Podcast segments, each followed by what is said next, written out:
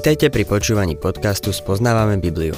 V každej relácii sa venujeme inému biblickému textu a postupne prechádzame celou Bibliou. V dnešnom programe budeme rozoberať Evangelium podľa Jána.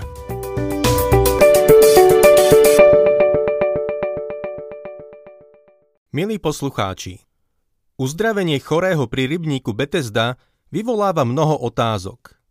Okrem iného pán Ježiš spájal jeho zdravotný stav s riechom v jeho živote – Pritom na iných miestach v Novej zmluve pán Ježiš výslovne zdôrazňuje, že ľudia niekedy prechádzajú ťažkými vecami vo svojom živote bez toho, aby si ich spôsobili alebo aby za ne boli zodpovední. Na konci tohto príbehu o uzdravení chorého prírybníku Betesda sa dozvedáme, že židovských náboženských predstaviteľov rozhorčilo, že pán Ježiš chorého uzdravil v sobotu. Ešte viac ich nahnevalo, že Boha nazýval svojim otcom a robil sa rovným Bohu. Vo veršoch 19 až 24 sme sa venovali trom Ježišovým výrokom, ktoré opisujú jeho vzťah s nebeským Otcom. V tejto chvíli budeme pokračovať v 5. kapitole Jána 25. a 28. veršom, ktoré spolu súvisia. Amen, amen, hovorím vám. Prichádza hodina, ba už je tu, keď mŕtvi počujú hlas Božieho Syna a tí, čo ho počujú, budú žiť. Nečudujte sa, že prichádza hodina, keď všetci v hroboch počujú jeho hlas. Čo tým pán Ježiš myslí, keď v 25. verši hovorí Prichádza hodina, ba už je tu. Nuž, sme v období, keď tá hodina prichádza. Podľa 28. verša je jasné, že tá hodina ešte neprišla, ale že prichádza. Význam celej tejto myšlienky je v tom, že žijeme v období alebo veku, v ktorom sa blížime k hodine, keď mŕtvi budú počuť hlas Božieho Syna a tí, čo ho budú počuť, budú žiť.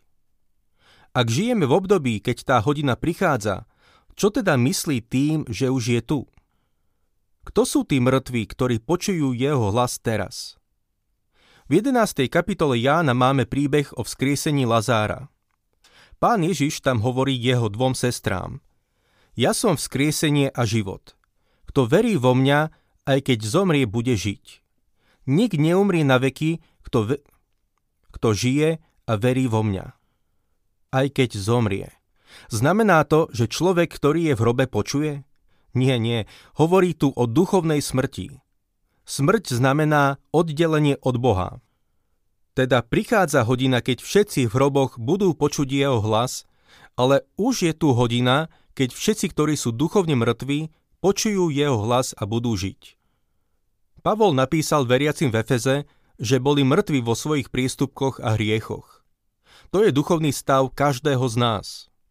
Ale potom, kto počúva moje slovo a verí tomu, ktorý ma poslal, má väčší život a nejde na súd, ale prešiel zo smrti do života. Takže 25. a 28. verš hovoria o dvoch odlišných veciach. Teraz je hodina, keď Kristus dáva duchovný život. Prichádza hodina, keď mŕtvych vzkriesi z robov. Prečítajme si teraz 26. a 27. verš.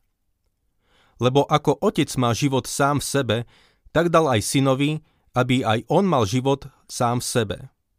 A dal mu aj moc súdiť, pretože je synom človeka. Pán Ježiš je darcom života.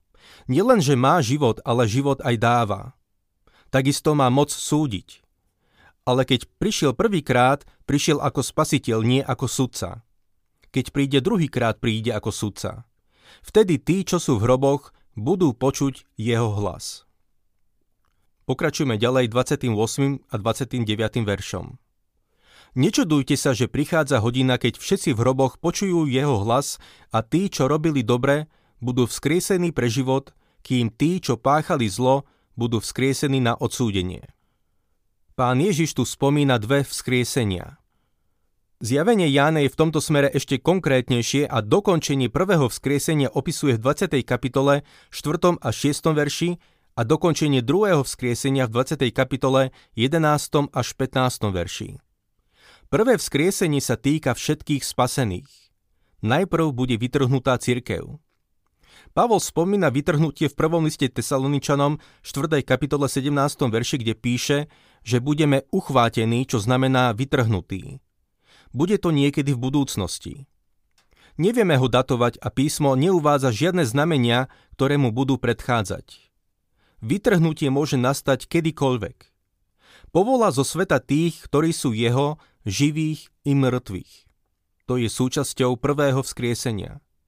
Potom, počas veľkého súženia, sa mnohí veriaci stanú mučeníkmi. Vstanú na konci obdobia veľkého súženia spolu so starozmluvnými veriacimi. To je takisto súčasťou prvého vzkriesenia. Budú vzkriesení, aby naveky žili na tejto zemi. To je prvé vzkriesenie. To je vzkriesenie k životu. Vzkriesenie k odsúdeniu sa spája s veľkým bielým trónom, keď všetci tí zo všetkých čias, ktorí neuverili, budú vzkriesení. Budú súdení podľa svojich skutkov, čo aj chceli. Postavia sa pred Boha, ktorý je spravodlivý. Budú mať príležitosť stáť pred Svetým Bohom a obhajovať svoj prípad. Boh ich však už varoval. Nikto v tom súde nebude spasený. Tento súd sa bude týkať len zatratených. Budú súdení podľa svojich skutkov, pretože budú rôzne stupne trestov. Vráťme sa k nášmu textu. Ján 5. kapitola, 30. verš. Ja nemôžem nič robiť sám od seba. Súdim, ako počujem, a môj súd je spravodlivý, pretože nehľadám svoju vôľu, ale vôľu toho, ktorý ma poslal. Ježiš hovorí, ja nemôžem nič robiť sám od seba. To je jeho seba obmedzenie, keď prišiel na túto zem a vzal na seba ľudskú podobu. Prišiel ako človek, ktorý nerobil podľa svojej vôle, ale podľa vôle svojho otca. Toto je príklad aj pre nás. Máme vôľu, našu starú prirodzenosť, ktorá je neposlušná voči Bohu. Nemôžeme byť poslušní voči Bohu, pretože sme v skutočnosti vo vzbure voči Nemu. To je prirodzený stav každého človeka. Preto pán Ježiš povedal Nikodémovi, že sa musí znova narodiť. Pavol píše Rimanom v 8. kapitole v 8. verši. Tí, čo žijú v tele, nemôžu sa páčiť Bohu. A v Jánovi v 3. kapitole 6. verši pán Ježiš hovorí, čo sa narodilo z tela je telo a čo sa narodilo z ducha je duch.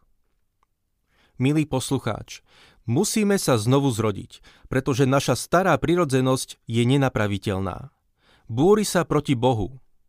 Odkedy človek vyšiel z brány raja záhrady Eden, drží v rukách protestné transparenty pred bránami neba. V ďalších veršoch pán Ježiš hovorí o svetkoch, ktorí potvrdzujú pravdivosť jeho slov. 31. a 32. verš Ak sám svedčím o sebe, moje svedectvo nie je pravdivé. Iný však svedčí o mne a ja viem, že svedectvo, ktoré o mne vydáva, je pravdivé. Podľa písma je na potvrdenie pravdy potrebné svedectvo dvoch alebo troch svetkov. Keby pán Ježiš svedčil sám o sebe, jeho svedectvo by neobstálo. Iný však svedčí o mne. Neodvoláva sa tu na svedectvo Jána Krstiteľa. To je prvý svedok, ktorý by im napadol, ale jasne hovorí, že sa neodvoláva na svedectvo človeka. 33. a 34. verš Vy ste poslali k Jánovi a on vydal svedectvo pravde. Ja však neprijímam svedectvo od človeka, ale toto hovorím preto, aby ste boli spasení. Oni poznali Jána Krstiteľa a pán Ježiš potvrdzuje, že on o ňom svedčil. Ale aj tak má na mysli iného svetka, nie ľudského. 35. a 36. verš On bol lampou, ktorá horela a svietila a vy ste sa chceli chvíľu veseliť pri jej svetle. Ja však mám väčšie svedectvo, ako je Jánovo, totiž skutky, ktoré mi dal Otec, aby som ich vykonal. Sami skutky, ktoré konám, svedčia o mne, že ma poslal Otec. O pánovi Ježišovi svedčia jeho skutky. Myšlienka či názor, či aj iní majú takú moc ako Ježiš, je rúhaním. Znamenia a zázraky, ktoré urobil, dosvedčujú, že je tým, za koho sa vyhlasoval. Neuzdravil pritom len zo pár ľudí, ale stovky a tisíce. Neusporadúval uzdravovacie zhromaždenia. Nerobil zbierky. Nedal postaviť ľudí do radu. Sám išiel medzi ľudí. A ako sa medzi nimi prechádzal, uzdravoval ich. Znovu a znovu som na toto upozorňoval, keď sme preberali Evanília. A je dobré si to pripomenúť. Nikto pritom za jeho doby nespochybňoval jeho zázraky. Až teraz o 2000 rokov neskôr niektorí ľudia sa zatvárajú do knižníc a píšu knihy o tom, že neveria v Ježišove zázraky. Ale to nič nedokazuje. Jeho zázraky svedčili o tom, kým je. Jeho skutky svedčili, že ho poslal Otec. Pokračujme 37. až 40. veršom. A Otec, ktorý ma poslal, sám vydal svedectvo o mne – vy ste nikdy nepočuli jeho hlas, ani nevideli jeho tvár a jeho slovo nezostáva vo vás, lebo neveríte tomu, ktorého poslal. Skúmate písma, lebo si myslíte, že v nich máte väčší život a práve oni svedčia o mne. Lenže vy nechcete prísť ku mne, aby ste mali život. Náboženskí predstavitelia skúmali písmo a nazdávali sa, že v ňom nájdu väčší život. Pritom nechápali, že písmo svedčí o Ježišovi. Milý poslucháč, ak študuješ písmo a nevidíš v ňom Krista, potom márne študuješ. 41. až 43. verš Slávu od ľudí neprijímam, ale vás som poznal, že nemáte v sebe Božej lásky. Ja som prišiel v mene svojho otca a neprijímate ma. Keby prišiel niekto iný vo svojom vlastnom mene, prijali by ste ho. Jedného dňa príde Antikrist a svet ho príjme. Odmietli Krista. Antikrist príde vo svojom vlastnom mene a so svojím vlastným obrazom a ľudia ho príjmú. 44. verš Ako môžete veriť vy, ktorí prijímate slávu jedny od druhých a nehľadáte slávu od jediného Boha?